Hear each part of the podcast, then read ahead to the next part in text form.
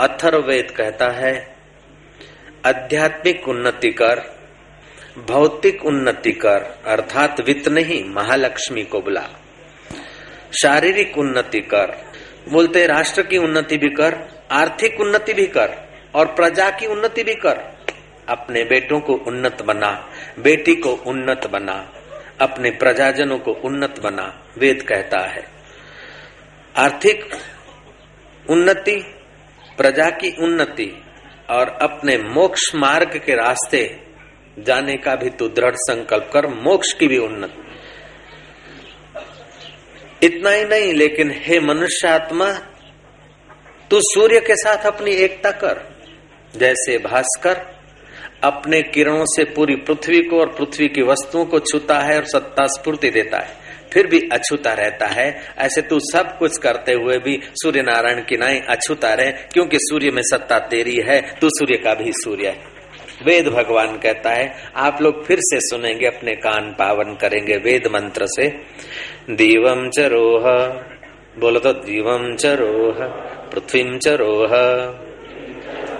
राष्ट्रम च रोह, द्रविणीं च रोह, द्रविण च प्रजां च रोह। अमृतं च रोह। रोहितेन तन्वम् संस्पर्शस्व संस्पर्शस्व अथर्वेद तेरा एक चौतीस। आध्यात्मिक उन्नति कर आध्यात्मिक उन्नति। भौतिक उन्नति कर शारीरिक उन्नति कर राष्ट्र की उन्नति कर, प्रजा की उन्नति कर, और मोक्ष प्राप्त में उन्नत हो। हे साधक, हे मानव, हे भारतवासी, ये भारतवासी शब्द मैं अपने तरफ़ से मिला रहा हूँ। हे भारतवासी, तू सूर्य के साथ अपनी एकता कर। जैसे सूर्य अपने किरणों रूपी हाथों से सारी सृष्टि को छूता है, प्रकाश देता है, पोषण देता है, बहुत बहुत करता है, फिर भी अकरता है। ऐसे हे मानव, तू अपने कर्मों से पूरे ब्रह्मलोक तक को छू। सूर्य के किरण तो पृथ्वी मंडल तक छू सकते हैं, लेकिन ब्रह्मवेता जब साक्षात्कार करता है तो ब्रह्मलोक तक के जीवों को आध्यात्मिक किरणों से वो प्रकाश देने का सामर्थ्य रखता है। तू ऐसा हो जा। मैं ऐसा नहीं कह सकता हूँ कि भगवान करे तुम्हारे पुत्र परिवार बढ़े, भगवान करे तुम्हारे मकान और दुकान बढ़े, भगवान करे कि तुम्हारे शत्रुओं का विनाश हो, भगवान करे कि तुम्हें पोकड़ वाहवाही मिले। ये तो बहुत छोटी चीज़ है, ये तो तुम्हारी परछाई है, तुम्हारी दुआ से दूसरों को मिल सकती है यार। मैं तुम्हें ऐसा देखना चाहता हूँ कि तू सूर्य के साथ अपनी एकता कर। तेरे प्रकाश से हज़ारों हज़ारों लोगों के दिल प्रकाशित हो, फिर भी तेरे को प्रकाशित करने का अहंकार न हो। सूरज कभी नहीं सोचता होगा कि मैं इतना उजाला देता हूँ। मैं इतने गुलाब खिलाता हूँ, इतने लाख पेड़ों को सत्ता देता हूँ, इतने करोड़ मनुष्यों को जीवन दान देता हूँ, इतने करोड़ों करोड़ों गैलन पानी को उठाकर गंगा और यमुना बना देता हूँ। अरे वही खारा जल, उससे न मोती बन सकता है, न दवाई बन सकती है, न खिचड़ी बन सकती है, न चाय बन सकती है। सूरज की कृपा से वह पानी उठता है, उसी सागर में एक बूंद टपकती है। स्वाति नक्षत्र के दिनों में वही पानी, सागर का पानी सूरज उठाकर फेंकता है।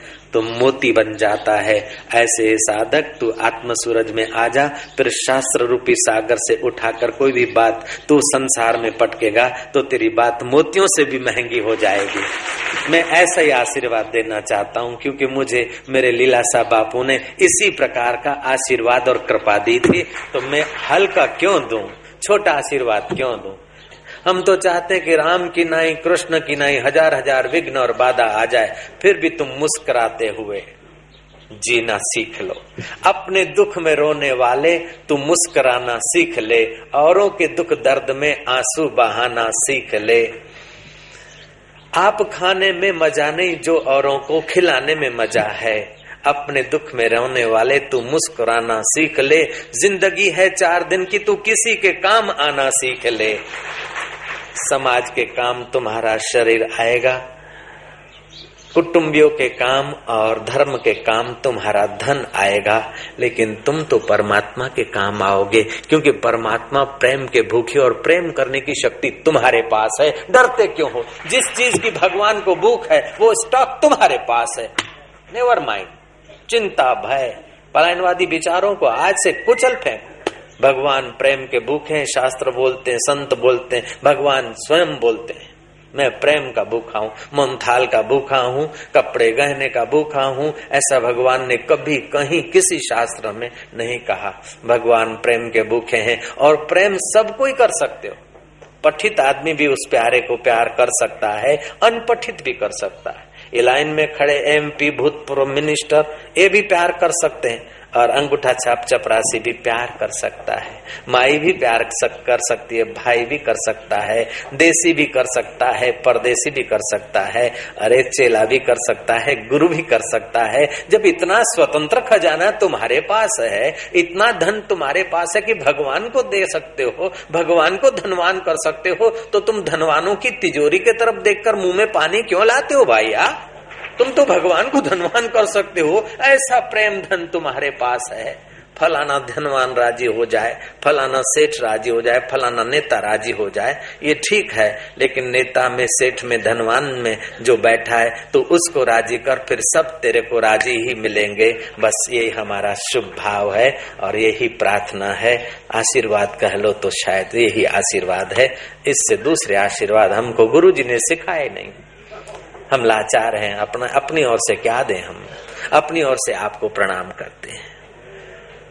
फिर से कहना पड़ेगा, नारायण नारायण नारायण नारायण नारायण। जाने की बात, जाना तुम्हारे हाथ की बात और यहाँ से रवाना करना मेरे हाथ की बात नारायण नारायण। किसी न किसी बहाने दो घड़ियाँ तुम्हारी यहाँ बीतेगी तो उतनी देर मेरे तेरे की ममता के वातावरण से तुम सुरक्षित हो। तुम जाने में जितना जल्दी करते हो, हम तुम्हारे आने में उतना जल्दी मानते हैं, जाने में जल्दी नहीं मानते। जाओगे तो वहीं जाओगे जहाँ पचासों साल थे। वो हाजिरी तुम्हारी वहाँ नहीं पुराई जाएगी, लेकिन यहाँ जितना समय बीता, वो हाजिरी वहाँ हो जाएगी।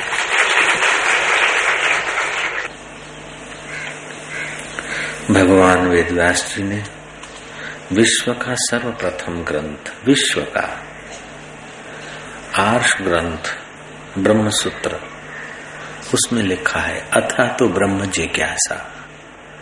तुझे कुछ जानना है तो उस एक को जान जिससे सारा जाना जाता है।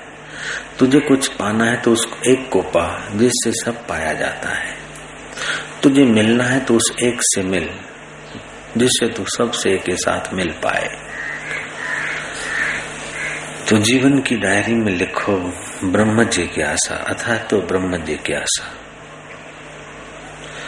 ब्रह्म जिज्ञासा विवेक के विकास से उपलब्ध होती है और विवेक के नाश से ब्रह्म जिज्ञासा का नाश होता है।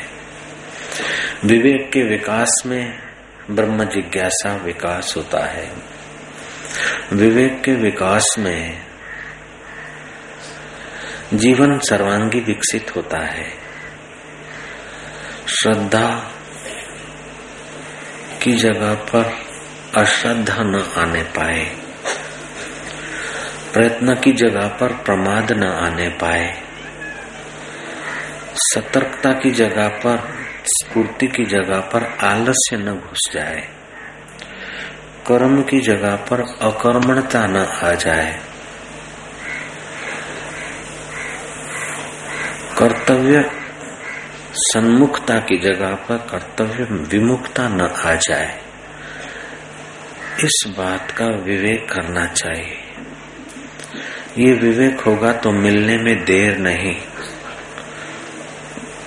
पिया से मिलने में देर तब तक लगती है जब तक हमारा श्रद्धा की जगह पर अश्रद्धा, प्रयत्न की जगह पर प्रमाद, तत्परता की जगह पर आलस्य, कर्म की जगह पर अकर्मणता, कर्तव्य सन्मुखता की जगह पर कर्तव्य विमुक्ता बनती है। जितने अंश में ये दोष आते हैं, विवेक की कमी से उतने अंश में पिया से मिलने में देर लगती है। जिज्ञासा के उठने में देर लगती है। मिलने में देर लगने का कारण है कि हम योग्य बनने में देर कर रहे हैं। मनुष्य मात्र मुक्ति चाहता है। गरीबी से मुक्ति चाहता है, बीमारी से मुक्ति चाहता है, अपमान से मुक्ति चाहता है, दुखों से मुक्ति चाहता है, पराधीनता से मुक्ति चाहता है। मुक्ति तुम्हारा जन्म सिद्ध अधिकार है और तुम्हारी जन्म सिद्ध चेष्टा है। छोटा सा जीव जंतु भी बंधन नहीं चाहता है। तो मनुष्य बंधन कैसे चाहता होगा? मोक्ष तुम्हारा स्वभाव है और मोक्ष पाना तुम्हारा हक है। गलती ये होती है कि हम विवेक का आश्रय नहीं लेते हैं। श्रद्धा की जगह पर अश्रद्धा, तत्परता की जगह पर प्रमाद। और ये प्रमाद क्यों होता है? परिस्थिति, साधन, सामग्री।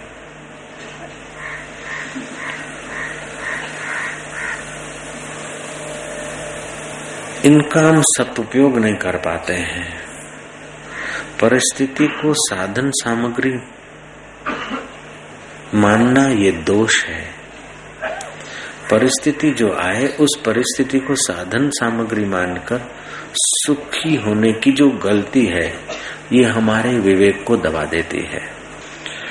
मिलने में देर होने का कारण है कि विवेक का हम आदर नहीं करते हैं।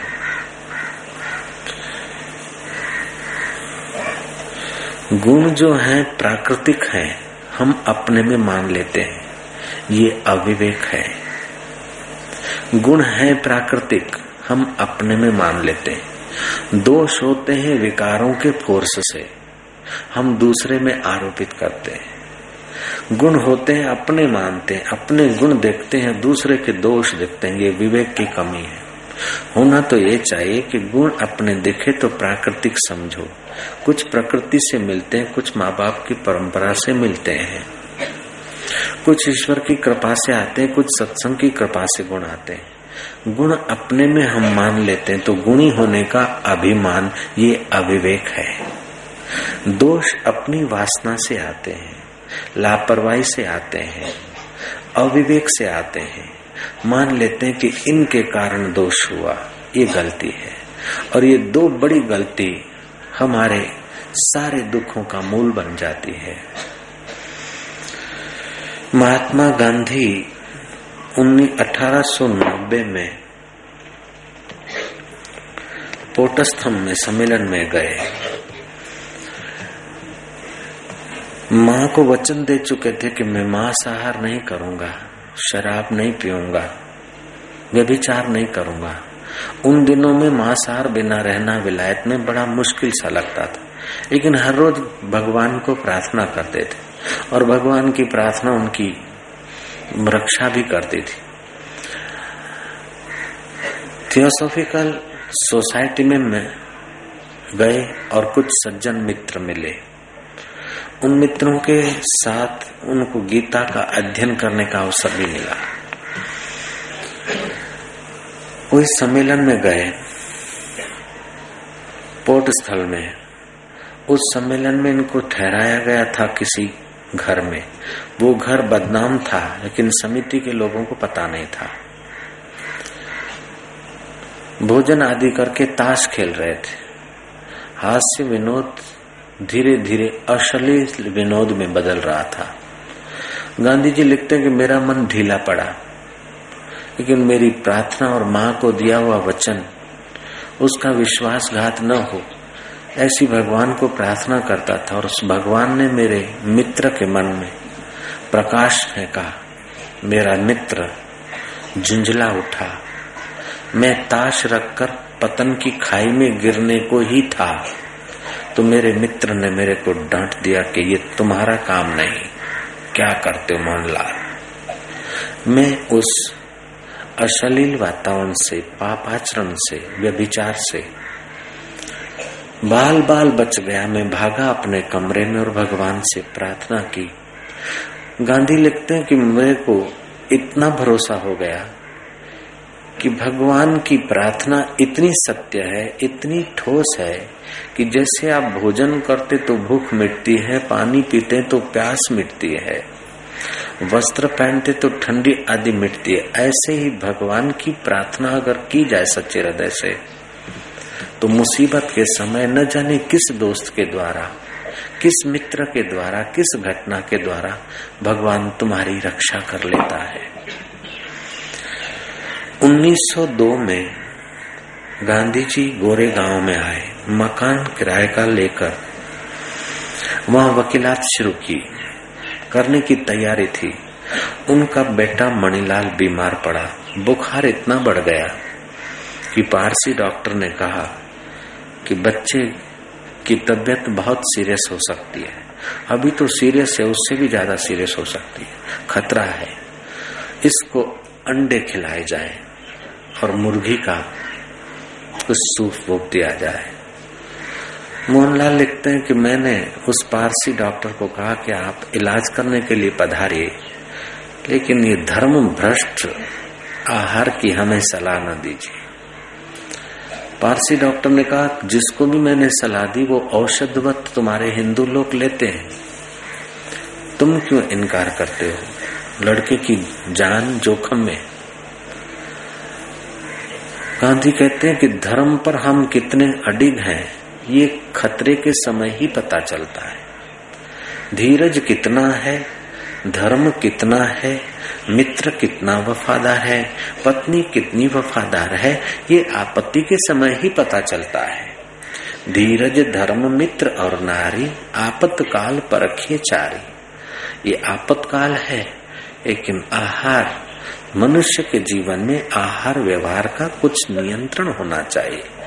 पशु भी नियंत्रित होते हैं शेर अपना आहार छोड़कर घास नहीं खाता और गाय घास छोड़कर मांस नहीं खाती तो हम मनुष्य होकर अपना आहार छोड़कर पाशवी आहार कैसे करें? डॉक्टर ने कहा, फिर तुम्हारी मर्ज़ी। तो तुम कुदरती इलाज में मानते हो तो फिर कपड़े वपड़े जो कुछ तुम बोलते हो, गीले करके बच्चे को लगाओ, ओढ़ो, ओढ़ाओ। गांधी के शब्दों में कहता हूँ गांधी जी बोलते, मैंने वस्त्र भिगाए मणिलाल के शरीर को गीले वस्त्रों से ढका, दो कंबल उस पर लगाए, लेकिन परिणाम कुछ नहीं। रात्रि के दस बजे मैं बच्चा अपनी माँ के हवाले करके चौपाटी पे चला गया। रात्रि के दस बजे चौपाटी में कुछ सन्नाटे की जगह खोज ली मैंने। मैं बैठ गया एकांत में। एक में ही जिस अनंत ब्रह्मांडों का अंत होता है, उस आत्मा में, राम में। मैंने प्रार्थना की कि अब मैं धर्म पर हूँ और लाज रखना तेरे हाथ की बात है। मैं सत्य पर हूँ तो हे सत्य स्वरूप, रक्षा करना तेरा स्वभाव है। मैंने प्रार्थना की और मैं घर आया तो मणिलाल मेरे को पूछता है कि पिताजी घूम के आए? आप गए और मेरे को पसीना खूब छूटा। मोहनलाल करमचंद गांधी लिखते हैं कि मैं था, प्रयत्न किया तो पसीना नहीं आ रहा था। मैं थक गया, हार गया, डर गया लेकिन फिर भी मैंने आश्रय नहीं छोड़ा। आशाराम तुम्हें ये कहता है कि तुम हज़ार हज़ार बार असफल हो जाओ, फिर भी अपने पिया की महत्ता, अपने पिया की करुणता अपने पिया का सानिध्य और अपने पिया की पुकार का आश्रय नहीं छोड़ना वो ज़रूर मदद रूप होता है। जो मुर्गी के अंडे का सहारा ले लेते हैं, घूस का सहारा ले लेते हैं, रिश्वत का सहारा ले लेते हैं, झगड़े या खुना मरकी का सहारा लेकर सुखी होना चाहते, उनसे वे लोग अनंत गुने पवित्र हैं, जो परमात्मा का सहारा लेकर ही सुखी होना चाहते मणिलाल तो ठीक हो गए, लेकिन मेरे जीवन में एक नई राह, एक नया उमंग, एक नया दृढ़ निश्चय आया कि मनुष्य को किसी भी परिस्थिति में अपना आहार अशुद्ध नहीं करना चाहिए। किसी भी परिस्थिति में अपना व्यवहार अशुद्ध नहीं करना चाहिए। जीवन के विकास में शरीर की तंदुरुस्ती अनिवार्य शर्त है।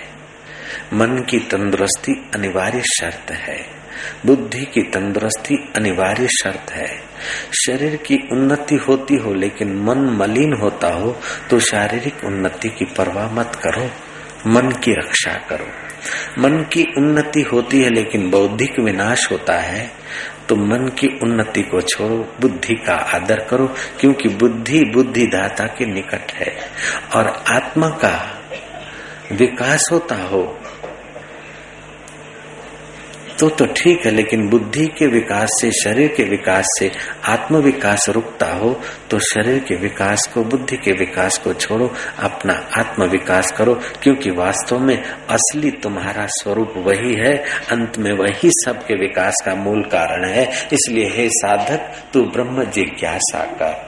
आत्म विकास कर अपने आप, जहाँ से मैं उठता है, वो तेरा मैं केवल शरीर में नहीं, केवल परिवार में नहीं, केवल गाँव में नहीं, केवल राज्य में नहीं, केवल विश्व में नहीं, केवल राष्ट्र में या विश्व में नहीं, लेकिन तेरा मैं अपने विश्वेश्वर में जब तक पूर्ण रूप से स्थापित नहीं होता है, तब तक तू अपनी जिज्ञासा और आध्यात्मिक यात्रा चालू रख, ज़रूर पहुंचेगा, अवश्य पहुंचेगा।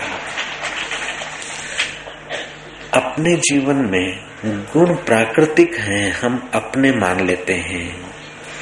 हकीकत में अपने दोषों की क्षमा, ये हमारा बड़ा दोष है।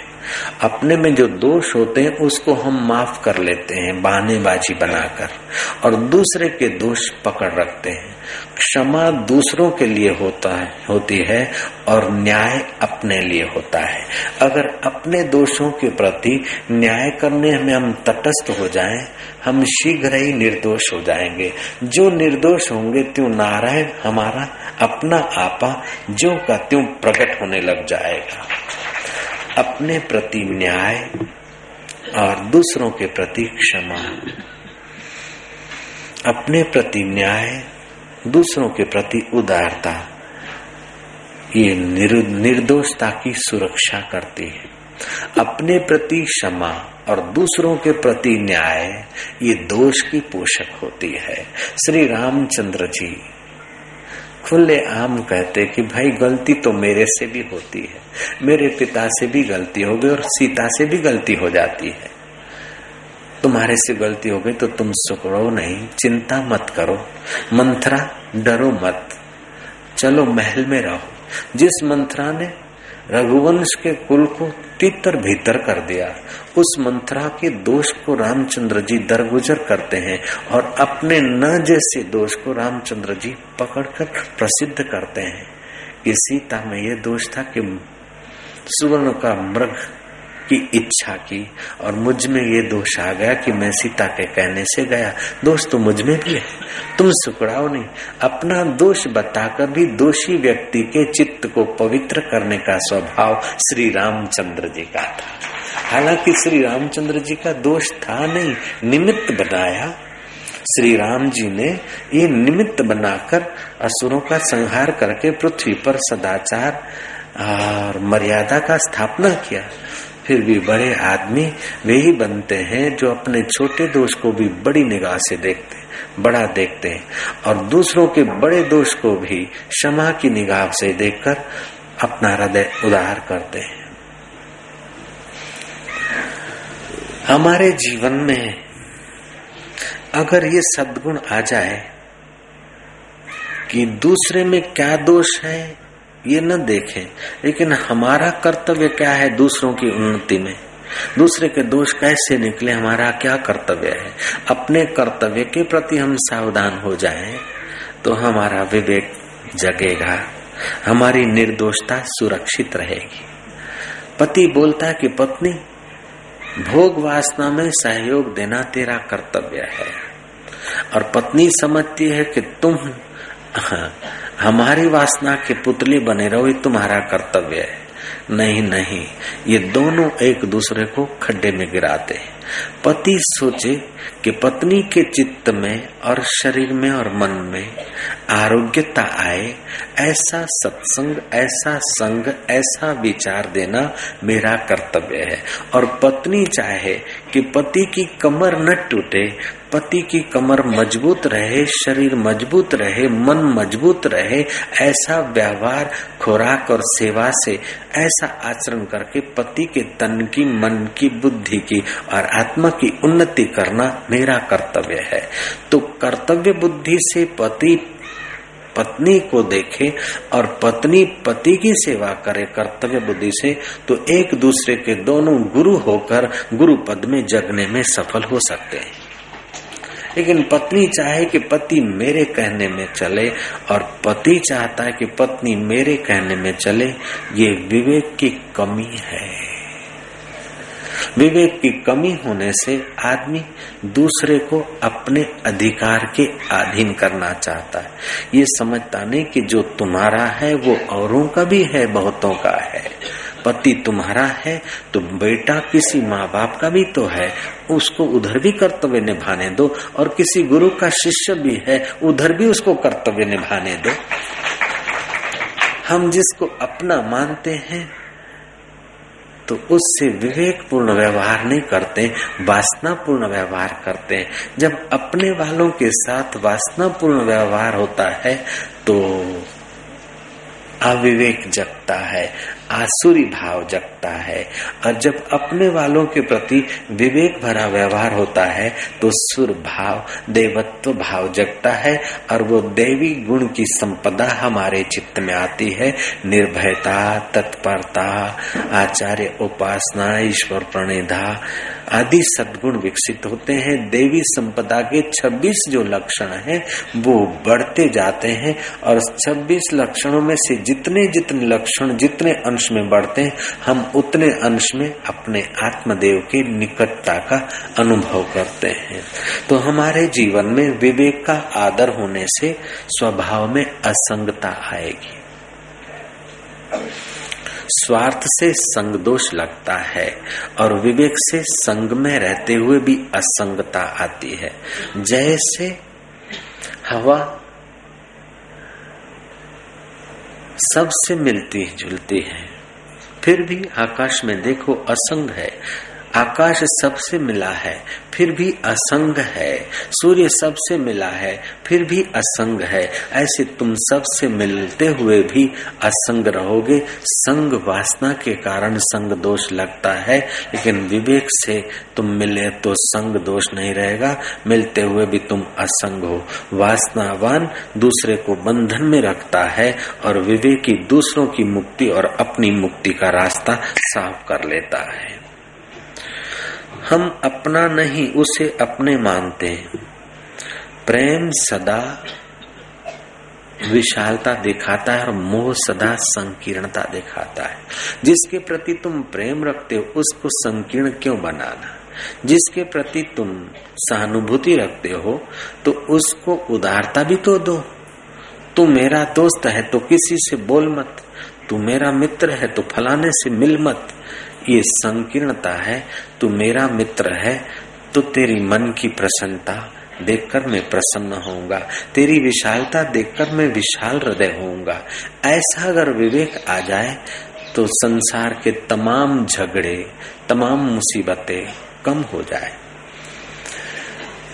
भारत के प्रथम राष्ट्रपति राजेंद्र बाबू के पास एक असील गया जब वो वकीलात करते थे, बैरिस्टर थे।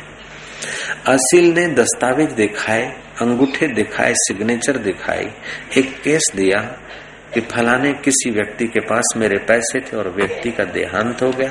उसकी सही, उसकी पत्नी की सही, उसके बेटे बेटियों की सहियाँ। सब डॉक्यूमेंट्स इतने तैयार थे कि बस राजेंद्र बाबू वो केस उठाते तो विजय हो जाता और दो हज़ार रुपये फ़ी मिलती कि राजेंद्र बाबू के पास विवेक था। बोले, पैसे तुमने कम दिए होंगे। और अभी तुमने नए सिरे से डॉक्यूमेंट्स सब हासिल कर लिए। कारकुन क्लारकों को खिला पिला के तुमने अपनी फेवर में उस विधवा माई की ज़मीन जागीर कर दी है। कोई भी वकील ये तुम्हें कुड़की दिला सकता है, मिलकत दिला सकता है, लेकिन ये काम मेरे से नहीं होगा। मैं 2000 की लालच में और मेरा असील जीते इस मोह में एक अबला का सर्वस्व छिनवा लू। मेरा विवेक मेरे को मना करता है। और मैं तुझे ये भी सलाह देता हूँ कि तू कायदे की सुविधाओं का उपयोग करके डॉक्यूमेंट्स का उपयोग करके, उस भोली महिला की भोलपन का उपयोग करके तू हो जाएगा लक्षाधिपति। लाखों की मिलकत और तू बढ़ा लेगा, लेकिन ये मिलकत तुझे आंकड़ों में ज़्यादा दिखेगी, शांति नहीं देगी। हे मित्र मैं तो तुझे चैलेंज करता हूँ। अगर तूने उस महिला से नाहक की मिलकत वसूल करने के लिए कोई दूसरा वकील भी किया तो इस महिला की एड्रेस में ले लेता हूँ, मैं उसके तरफ़ से बिना फ़ी के केस लड़ूँगा और उसके पक्ष में रहूँगा। मेरी तो सलाह है कि तू इस नाहक के धन को अपने घर में लाकर बच्चों की नाहक की वासना बढ़ाने में निमित्त मत बन। पाप के धन से, नाहक के धन से, बेटों में नाहक की नीड पैदा हो जाती है। नाहक के संकल्प विकल्प पैदा हो जाते हैं और नाहक के कृत्य पैदा हो जाते हैं। उनको भी नाहक की मुसीबत में मत डाल, अपने को भी मत डाल और मुझे भी फ़ी देकर नाहक के कर्म बंधन में मत ढाल। राजेंद्र बाबू, वकीलात में तो उस समय शायद बहुमती वकीलों की होती तो वकीलात में असफल माने जाते। फिर भी विवेक का उपयोग किया तो बदले में वो भारत के प्रथम राष्ट्रपति के पद को पहुँच चुके। जिस आदमी के जीवन में विवेक होता है, वो छोटी छोटी चीज़ों में अपना विवेक बेचता नहीं बड़ी बड़ी चीज़ों में भी विवेक नहीं बेचता। तब बड़े में बड़ी पदवियाँ और बड़े में बड़ा जो परमात्मा है, वो उसको देर सबेर मिल ही जाता है। इसलिए अपने विवेक का आदर करना चाहिए। जो विवेक बेचकर बर्बादी के जीवन में जाते हैं, शुरुआत में उसको मज़ा आता है। डिस्को में मज़ा आ जाता है रोकन रोल में मज़ा आ जाता है सेक्स आदि में मज़ा आता है, पर स्त्री गमन आदि में मज़ा आ जाता है। लेकिन अंत में, अनंत अनंत जन्मों तक पेड़ पौधों की योनि, राक्षसी योनि, प्रेत की योनि और पाड़े और भैंसों की योनियों में दुख भोगना पड़ता है।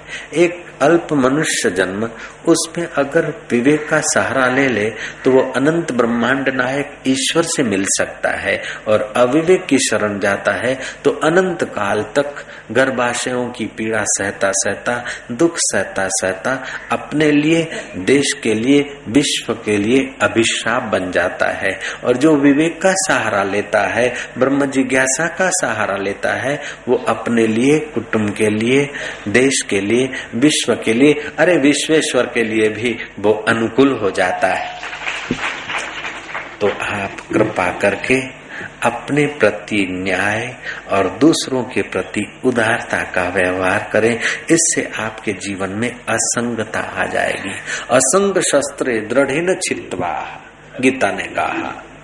अपने असंग स्वभाव से, दृढ़ता से उसको छेदन करो मोह माया अपनी गलती को आप निकालने में जब तक तत्पर नहीं होगा, तब तक उन्नति नहीं होगी।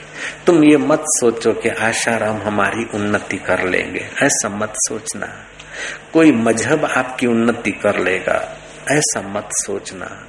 कोई देवी देवता आपकी उन्नति करेगा? ना। देवी देवता, गुरु, संत आपकी उन्नति तब करेंगे जब आप अपने विवेक का आदर करेंगे, उनकी सलाह को अपने जीवन में उतारेंगे।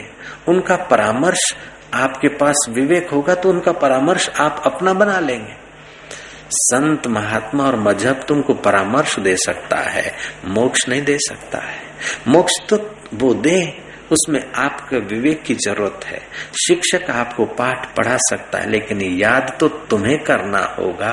शिक्षक बोर्ड पर लिख सकता है, लेकिन स्मृति में लिखने की जवाबदारी तुम्हारी होती है। ऐसे विवेक का आदर करके जीवन जीने की जवाबदारी तुम्हारी है। ऐसी जवाबदारी मान लोगे तो जीवन दाता तुम्हारा आत्मा प्रकट हो जाएगा। अर्जुन ने मान ली थी ये बात और युद्ध के मैदान में श्री कृष्ण के वचनों को मानकर आत्मसात किया था। कठिन नहीं है। केवल विवेक का आदर करो। हम लोग गलती को पोषते हैं, अपने को क्षमा करते हैं। दूसरे को न्याय से देखते हैं। नहीं, अपने को न्याय से देखें और दूसरे को क्षमा करें। दूसरे को अगर न्याय से देखोगे और अपने को क्षमा करोगे तो अपने अहम के प्रति राग हो जाएगा, दूसरों के प्रति नफरत हो जाएगा, द्वेष हो जाएगा और राग, द्वेष जितना अधिक चित्त में, उतना चित्त मलिन होता है, छोटा होता है। और जितना राग द्वेष कम, उतना चित्त विशाल होता है, ऊँचा होता है। और राग द्वेष जब बाधित हो गया, भक्त का राग भगवान में आने से संसारी राग मिट जाता है। भक्त द्वेष किसी से नहीं करता। जब राग होता है तो राग का फल द्वेष होता है। जब राग भगवान में हो गया तो द्वेष उसका क्षीण होने लगता है। ऐसे कई भक्तों की गाथाएँ, ऐसे कई भक्तों का जीवन हमने आपने सुना माना है। कृष्ण नदी किनारे करहाड़ गाँव में सखुबाई नाम की एक लड़की बिहा कर गई। वो भक्त थी, भगवान से राग था, लेकिन उसका ससरा, सासू और वर राक्षसी स्वभाव के थे। बहुत डांटते पीटते थे दिन भर पशुओं की नायु से काम लेते थे। भरपेट उसको खुराक नहीं देते। लेकिन जिसका राग भगवान से हो गया, वो द्वेष दूसरों से क्यों करेगा? जब राग की राग वस्तु में व्यक्ति में होता है तो द्वेष भी हो जाता है। राग जब भगवान में लगता है तो फिर नश्वर चीज़ों का राग मिटते ही द्वेष क्षीण होने लगता है। सखु भाई का स्वभाव, भक्ति भाव से संपन्न, लेकिन वो आसुरी स्वभाव वाले पत्नी और पति सासू और ससुरा उसको बहुत दुख देते थे। अषाढ़ी शुद्ध एकादशी के दिनों में पंडरपुर में मेला लगता था। मेले में लोग जाते सकुबाई की भी इच्छा हुई कि काश मुझे मेले में जाने को मिले। घर के लोग छुट्टी तो नहीं देंगे। वो मेले के व्यक्ति जा रहे थे। कुछ माताएँ आदि थे। सखुबाई चुपके से निकल गई। किसी भाई ने बताया कि तुम्हारी बहू वो मेले में जाने वाले पंडरपुर जाने वाले यात्रियों के साथ होली। सासू ने अपने बेटे को बुलाया कि तेरी और देख जा रही बराबर चोटे से पकड़ते, मारते, पीटते, बराबर सबक सिखाते उस कुरान को लिया लड़का था आसुरी माता की औलाद जैसा आसुर स्वभाव का। लड़का गया, भागता भागता सखू को पकड़ के मारता, पीटता, दो पैसे की इज़्ज़त करता, घर ले आया। मेला तो पंद्रह दिन चलेगा कब भी चली जाए, कोई पता नहीं। और सखू का ये इच्छा थी कि भगवान, एक बार इन नैनों से तेरे को निहार लो। मैं दुख मिटाने के लिए तेरे चरणों में नहीं आती और सुख की इच्छा से मैं दर्शन करने को नहीं आती। तू सदा दर्शनीय है, मैं उस लिए दर्शन करने को आती। हम लोग मंदिर में जाते, केस जीतने के लिए, दुख मिटाने के लिए, सुख पाने के लिए, ये हमारा अविवेक है। दुख हारी श्री हरि जानता है कि तुम्हें कौन सा दुख देकर कौन सी उन्नति करनी है और कौन सा सुख देकर कैसे उत्साहित करना है, वो सब जानता है। जब तुम्हारे पैदा होने पर तुमको कैसे दूध की ज़रूरत है? वो उसने व्यवस्था की है। श्वास में छाननी रख दी, नाक में बाल तुमने नहीं उगाए। उसने छाननी रख दी कि फ़िल्टर होकर श्वास जाए। और माथे में बाल रख दिए। वो तुम्हारे ज्ञान तंत्रों की सुरक्षा हो। शरीर में रोम कुप लगा दिए कि तुम्हारे श्वास श्वास और शरीर को नुकसान करने वाले द्रव्य बाहर निकल जाए और तुम इन रोम कुपों से भी कुछ शुद्ध हवा ले सको। ये सारी व्यवस्था जब इतनी सूक्ष्मता से उस सृष्टिकर्ता ने कर ली तो तुम्हारे लिए कौन सा साधन कब चाहिए, वो क्या नहीं जानता है? विवेक जब कम होता है तो आदमी अपने शरीर की सुरक्षा और शरीर के विलास को महत्व देता है। और विवेक जब जोरदार होता है तो अपनी आध्यात्मिक उन्नति को महत्व देता है। सखुबाई ठाकुर जी के दर्शन करना चाहती थी, पकड़ के लाए गई बाँध दी गई, और उन तीन असुरों ने मिलकर ये निर्णय किया कि जब तक पंढरपुर में मेला चलेगा, तब तक इसको छूट छाट नहीं दे। पंद्रह दिन इसको बाँध रखे। पैर बांधे, हाथ बांधे और पूरे शरीर को घर के एक कोने में स्तंभ से बाँध दिया। खाना तक नहीं देना है। संसारी लोग दुख का वातावरण पैदा कर सकते हैं, लेकिन दुखी हो न हो इसमें आप स्वतंत्र हैं। सखुबाई के चित्त में दुख नहीं होता, फरियाद नहीं होती, अशांति नहीं होती, लेकिन एक जिज्ञासा है कि हे प्रभु मैं चाहती थी आपका दीदार हो जाए। मेरे ठाकुर जी, क्या मेरे इतने पाप है कि मैं तुम्हारे दर्शन नहीं कर सकती? हे नाथ, मैं जैसी भी हूँ, तैसी तुम्हारी सच्चे हृदय से की हुई प्रार्थना ये तो पंडरपुर तो क्या? साथ में आसमान में भी बैठा हो वो प्यारा, उसके हृदय को हिलाने की सामर्थ्य रखती है। क्योंकि जहाँ से प्रार्थना निकलती, वो हृदयश्वर चेतन तुम्हारे साथ है। गांधी जी लिखते हैं कि मैंने प्रार्थना से लाभ उठाया। अगर मैं राम प्रार्थना और राम नाम नहीं लेता तो दुनिया की तीन महिलाओं को बहन कहने का अधिकार मुझे नहीं रहता। कम से कम तीन जगह तो मैं व्यभिचार कर ही लेता। प्रार्थना से, राम नाम की प्रार्थना से और माँ को दिया हुआ वचन, उससे मेरी रक्षा हुई और मैं दावे से कह सकता हूँ कि जितना भोजन सत्य है भूख मिटाने के लिए, पानी सत्य है प्यास मिटाने के लिए, इतना ही अपनी रक्षा के लिए भगवान की सहायता सत्य है और प्रार्थना पहुँचती है इतना ही सत्य है। जगत तो मिथ्या है, लेकिन जगदीश्वर की प्रार्थना और जगदीश्वर का अस्तित्व सत्य है। उस सखु ने प्रार्थना की। प्रार्थना की और विश्व नियंता का चित्त द्रवित हुआ।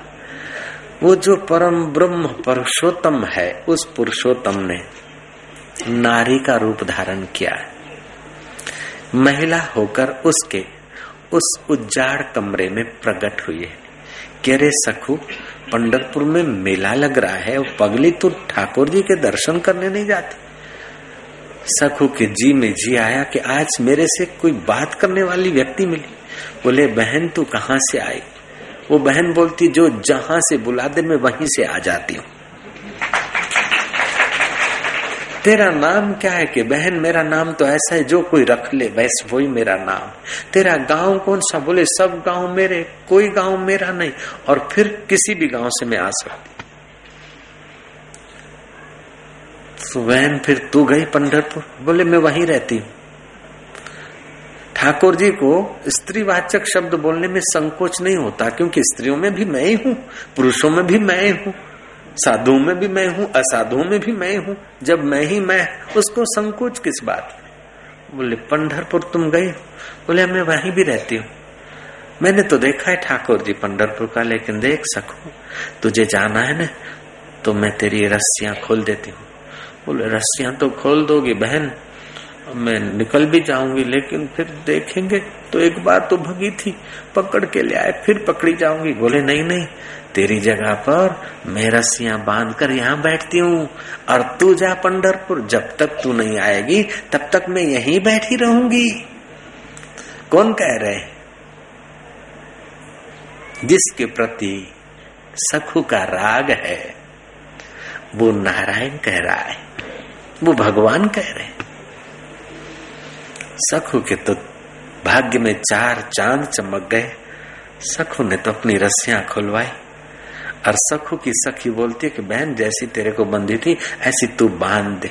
जीव तू प्यार कर तो ईश्वर तेरे हाथ से बंद कर भी आनंदित होते कृष्ण कौशल्या के हाथ से बंद कर आनंदित होते हैं, ऐसे सखु के हाथ से वो परम सखी बंद कर आनंदित हो रही है। भगवान बांधे गए। भगवान बांधी गई। जय श्री कृष्ण सखू की सखी बांधी गई। सखु तो ठीक कई यात्रा करने को और जैसे सखु पड़ी रहती थी, ऐसे वो सखू की सखू बैठी रही। खाना पीना तो मिलना नहीं रोज डांट, धपेट सुना देते थे।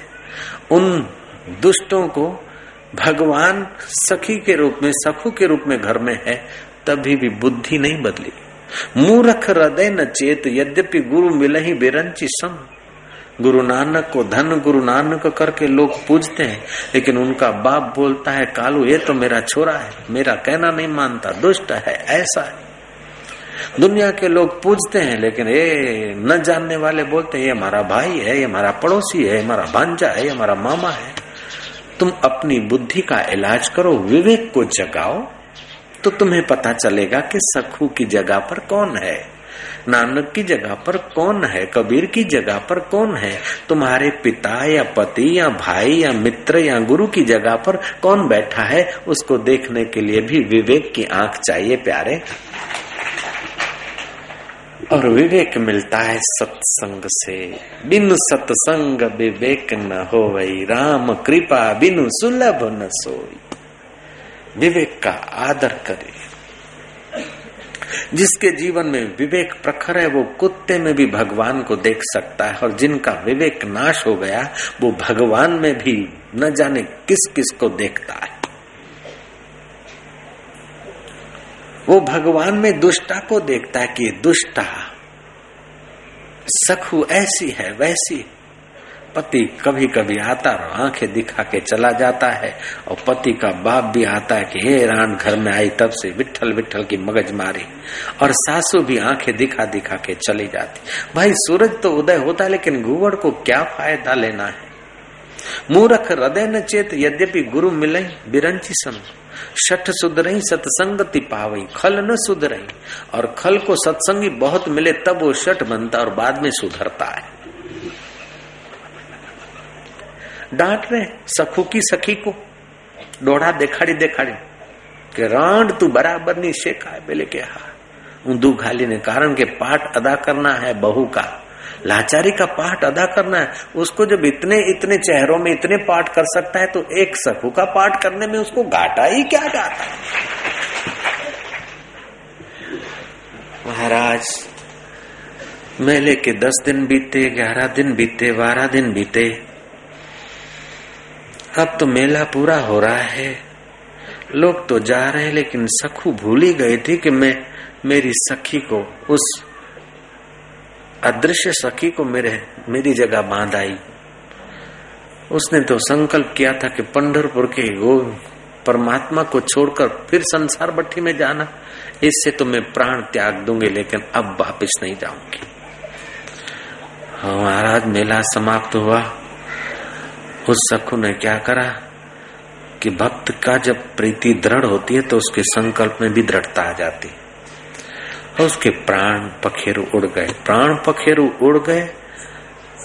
केवल गाँव के ब्राह्मण ने पहचान लिया, ये तो सखु है बेचारी, बहुत दुख सही।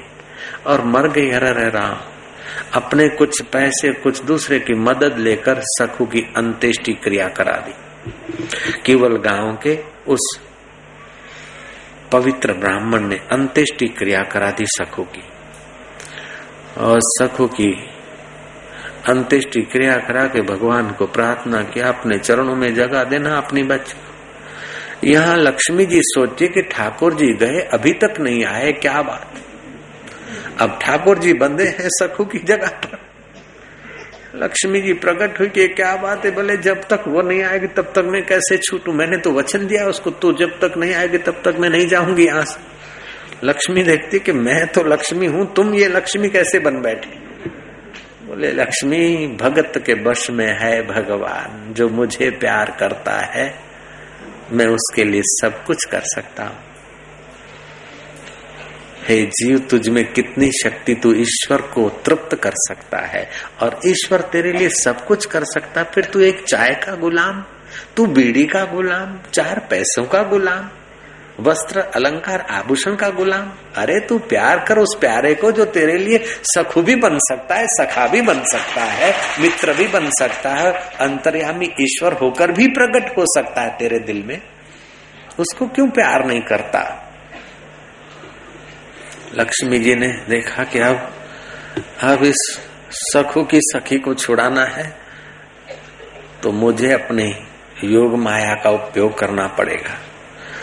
शमशान में पहुँची है लक्ष्मी। सखु की अस्थियाँ एकत्रित करके भगवान की आलादनी जगतम्बा शक्ति, इतनी सृष्टि बना सकती तो एक सखु को पैदा करना क्या बड़ी बात?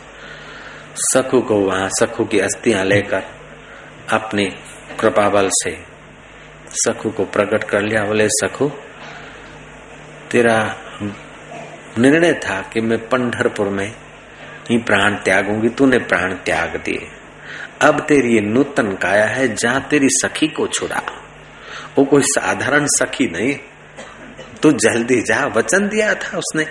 वो उसने तेरे बंधन काटे और तू उसको बंधन में डाल के आई। लक्ष्मी जी ने नहीं बताया कि मैं लक्ष्मी हूँ और वो सखू तेरे और मेरे सबके सखा है। तू जा उस बिचारे को, जिसने तेरे को बंधन से छुड़ाया है, उसको। अब तो पंद्रह दिन की जगह पे तो बीसों दिन हो गए, पच्चीसों दिन हो गए। कि घर वाले मारेंगे, डांटेंगे, पिटेंगे, लेकिन क्या करूँ मैं सखी? जिसने मेरे को पंडरपुर आने के लिए मेरे बंधन खोले, वो बिचारी बंधन में पड़ी होगी। यहाँ क्या हुआ कि पंद्रह दिन पूरे हुए, मेला पूरा हो गया। पति ने खोल दिया बंधन। पति ने जब बंधन खोला तो सखू की जगह पर तो वो सखा था। तो सखा का स्पर्श होते ही पति की बुद्धि में प्रकाश हुआ। विवेक का देखो, विवेक कितनी रक्षा करता है। कि, अरे सखू, हमने पंद्रह पंद्रह दिन तुझे भूखा रखा, लेकिन तूने आज तक हमारे लिए कोई बद दुआई नहीं निकाली सखू। मेरे माँ बाप के संस्कारों से मेरे भी संस्कार दैत्य जैसे हो गए। हमने सखू तुमको बहुत दुख दिया। पवित्र पुरुष के आगे, पवित्र स्थल, पवित्र जगह पर अपने पाप का प्रायश्चित करने से पाप उसी समय दग्ध होते। वो पवित्र पुरुषों का भी पवित्र पुरुष था सखू की जगह पे जो बंधा था। अपीचेत दुराचारे भ्यो पापे भ्यो पाप कृतम कोटिबद्ध कोटिबद्ध कोटि विप्र की हत्या का पाप हो, फिर भी जो मेरी शरण आता है, मैं उसको छोड़ता नहीं, ये वचन दे चुके हैं। सखू के पति को पता नहीं कि वो वचनदाता के आगे मैं रो रहा हूँ। वो तो समझता तक मेरी मिसिस के आगे माफ़ी मांग रहा हूँ। लेकिन मिसिस के आगे मिसिसों का मिसिस और मिस्टरों का मिस्टर जो था, वही तो था। बोलता है, सखू, तू मुझे माफ़ कर देना। सखू बोलती कि, सब माफ़। कौन सी सखू बोल रही है? सखू की जगह पर जो सखा बंधा है। विवेक जगह है, माँ बाप को कहा है कि, पिताजी, हम लोगों ने सखू को इतना जुलम से रखा। भगवान का कहीं कोप न हो जाए। अरे तू भगवान का नाम ले रहा है। क्या आप चलो सखू को देखो, जब से सखू को खोल दिया, सखू को खोलने गया तब से मेरा मन बड़ा खुश रहा है। माँ आई, बाप आए, सखू के बंधन खुले हुए देखे, बोले अच्छा बहू, अब घर के काम में लग जा, अब बहू वो बहु विश्व को पैदा करने वाली बहु जब रोटी बना के खिलाए तो राक्षसों का आसुरी स्वभाव कहाँ रहे? स्वभाव बदला है, अब तो बहु को तो हो ये तो महादेवी है। बहू हमसे भूल हो गई हाँ बहू? बेटिया, तेरी माँ हूँ, तू बेटा माफ़ कर देना। बहु बोलती, कोई बात नहीं माता जी तुम अगर इतना कष्ट नहीं देती तो मैं पंडरपुर भी नहीं जाती। माँ तो पंडरपुर जाए, गई और तुमने जबरन बाँध कर मुझे इधर लाए, रखा। तो मेरे को तो हुआ है कि पंडरपुर पंडरपुर मेरा हृदय है। मैं जहाँ कदम रखती हूँ, वहाँ पंडरपुर हो जाता है। बोले बहु तू पगली तो नहीं हो गई? भूखा मरने से तू पगली हो गई बेटी? अच्छी तरह से खा। बोले हाँ मैं ठीक खाऊँगी, तुम चिंता मत करना। अब ये बोल रही है, सखू की जगह पर बंदी हुई सखी। पाँच, पंद्रह, पच्चीस दिन उस सखी के हाथ का भोजन मिला। वहाँ से भगवान जान गए कि लक्ष्मी जी को अपना योग बल से सखी को ठीक करने का संकल्प सिद्ध हुआ है, वो सखू आ रही। अब एकाएक घर में सखू घुसेगी तो ये पुल खुल जाएगा। अंतर्यामी ईश्वर सोचते हैं कि सखू आने को है तो घड़ा लेकर पनघट पर भरने को जाती और घड़ा लेकर भरने को जाती रास्ते में सखू को बोलती कि ले सखू, पंद्रह दिन में बंधन तो खुल गए, अब मैं जाती हूँ। और तेरे दर्शन पर्शन कैसे रहे? सखू बोलती, कि आप बहन जी कौन हो? कहाँ से आए? बोले, मैं कहीं से भी आ सकती हूँ और कोई भी नाम रखकर कोई मुझे पुकारे तो मैं उसके, जो मुझसे राग करता है ना, मैं उससे राग करती हूँ, मैं उससे राग करता हूँ, क्योंकि वो और मैं वास्तव में एक हूँ सकू तुझे पता ही नहीं। ऐसा करते भगवान तो अंतर्धान हो गए। सखु के देखते देखते जब सखू की सखी अंतर्धान हो गई तो सखू को पक्का हुआ कि वही मेरा सखा सखू होकर आए थे। अरे वो सखा सखू होकर आने को तैयार और तू चाय के लिए मर रहा है। कितनी शर्म की बात। तू चाय को प्यार करता है, बीड़ी को प्यार करता है, पाप को प्यार करता है। तू उस प्यारे को प्यार कर जो तेरे लिए कुछ भी बनने को राज़ी सकू पानी का घड़ा भर के घर जाती है। सकू की सास बोलती कि, बेटिया, अब बेटा, तू पानी का घड़ा मत भर, हमने तेरे से बहुत घड़े भरवाए। अब तो तू हमें पंडरपुर के उस ठाकुर जी की कथा कहानियाँ सुना। सकू बोलती है कि, सास जी, मैं तो अभी घर में आई। बोले तो दूसरा कौन था? सकू ने सारी कथा सुना दी। कि जो तुम्हारी बहू होकर तुम्हें रसोई खिला रही थी, वो पंडरपुर निवासी था। और मुझे भी अदृश्य हुआ, तब पता चला। तब तो तीनों फुट फुट कर रोए और फुट फुट के रोने से भी उनका अंतकरण शुद्ध हुआ। भगवान के लिए रोने से भी साधक को जो सुख मिलता है, संसारी को हंसने में भी वो सुख का। दुनियादार को मौज, मज़ा, ऐश, आराम में वो आनंद नहीं, जो साधक को भूखा मरने में भी आनंद आता है। नाचने में भी आनंद आता है, रोने में भी आनंद आता है, हंसने में भी आनंद आता है। क्योंकि भगवान मधुर से मधुर है, पावन से पावन है, मंगल से भी मंगल है। उस परम मंगलकारी परमात्मा का चिंतन अगर नहीं होता, संसार का राग नहीं मिटता तो उसी से राग कर। काम का राग नहीं मिटता तो राम पर ही अपना राग जमा दे। राम कोई अपना पति मान ले, राम कोई अपना बेटा मान ले, कृष्ण कोई ही अपना बच्चा मान ले। राग और खंड खंड में उलझा है। उस खंड खंड के राग को उस अखंड में एकत्रित कर, अथवा तो खंड खंड में ही कर, कोई बात नहीं, लेकिन खंड खंड में मेरा अखंड छुपा है, ऐसा विवेक करके भी राग करेगा तो भी बेड़ा पार हो जाएगा। नारायण नारायण नारायण तो आज के तुम्हारे जीवन डायरी में, वर्ष की डायरी में, प्रथम पन्ने में ये लिख देना, अथा तो ब्रह्म जिज्ञासा, अथा तो परमात्मा प्रीति। परमात्मा की प्रीति कैसे बढ़े? मेले में जाते हो ना तो एकाएक किसी आदमी से प्यार नहीं होता है। बार बार जिसका नाम लेते हो, मिलते हो, वो आदमी मेले में मिल जाए ना तो ओहो, प्यार उमड़ पड़ता है। ऐसे ही बार बार जिसका चिंतन, जिसका श्रवण, जिसका जप करते हो ना, उसका फिर जब भाव आ जाता है प्यार उमड़ पड़ता है। तो भगवान की प्रीति बढ़ाने के लिए, भगवान नाम की जप की संख्या बढ़ानी चाहिए। भगवान की प्रीति बढ़ाने के लिए बार बार सत्संग में जाना चाहिए और भगवान की प्रीति का पात्र होने के लिए विवेक का आश्रय करना चाहिए। अपने प्रति न्याय और दूसरों के प्रति क्षमा। गलती यहाँ होती है कि अपने प्रति हम क्षमा करते हैं। दर गुजर। मैंने कई बार उस बुद्धू हलवाई की बात सुनाई। बुद्धू हलवाई दोपहर के समय घर बैठा था। देव योग से छत अभराई से कुछ पस्तियों का बंडल गिर पड़ा। वो पस्तियों में सप्लीमेंट्रिया थी। छह मासिक परीक्षा के पेपर थे।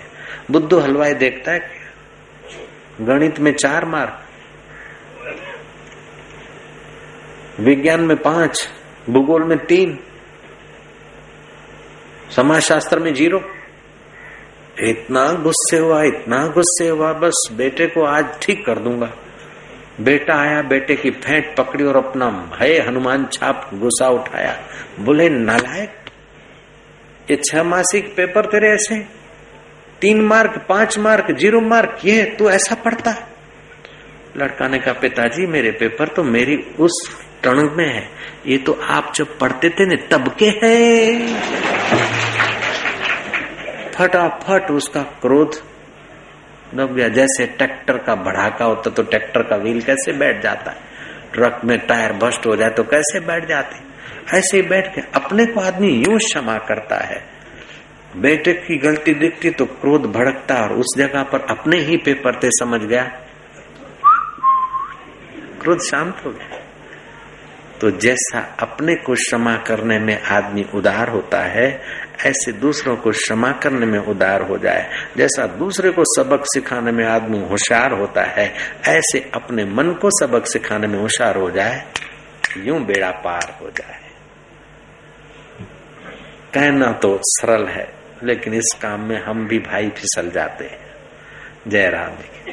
तो आपको ये नहीं कहेंगे कि आप फिसलो हम तो उम्मीद करते हैं कि बाप से बेटा सवाया हो तो अच्छा है, गुरु से चेला सवाया हो तो और अच्छा ही नारायण नारायण, और हम न फिसले ये दुआ तुम करना, और तुम न फिसलो ये भावना हम करते हो। नारायण नारायण नारायण, फिर साथ साथ में ये भी कहूँगा कि अगर फिसल जाओ तो थकना मत, फिर कोशिश करना। फिर फिसलो तो डरना नहीं, प्रार्थना करना, कोशिश करना ज़रूर सफलता मिलती है। कईयों को मिली है, कईयों को मिल रही है। जो आदमी सत्संग नहीं करता, वो तो गलतियों का खजाना है। जो सत्संग करता है, उससे भी गलतियाँ होती है। सत्संग करने वाला अगर पचास गलतियाँ करता है तो सत्संग न करता तो वो पाँच सौ गलतियों का शिकार बनता है। इसलिए अपनी गलती को बार बार याद करके निराश नहीं होना, लेकिन अक्रूर की नाई, ईश्वर की उदारता, ईश्वर की क्षमा, ईश्वर का प्रेम याद करते करते अपने में हिम्मत भरते जाना। नारायण नारायण नारायण।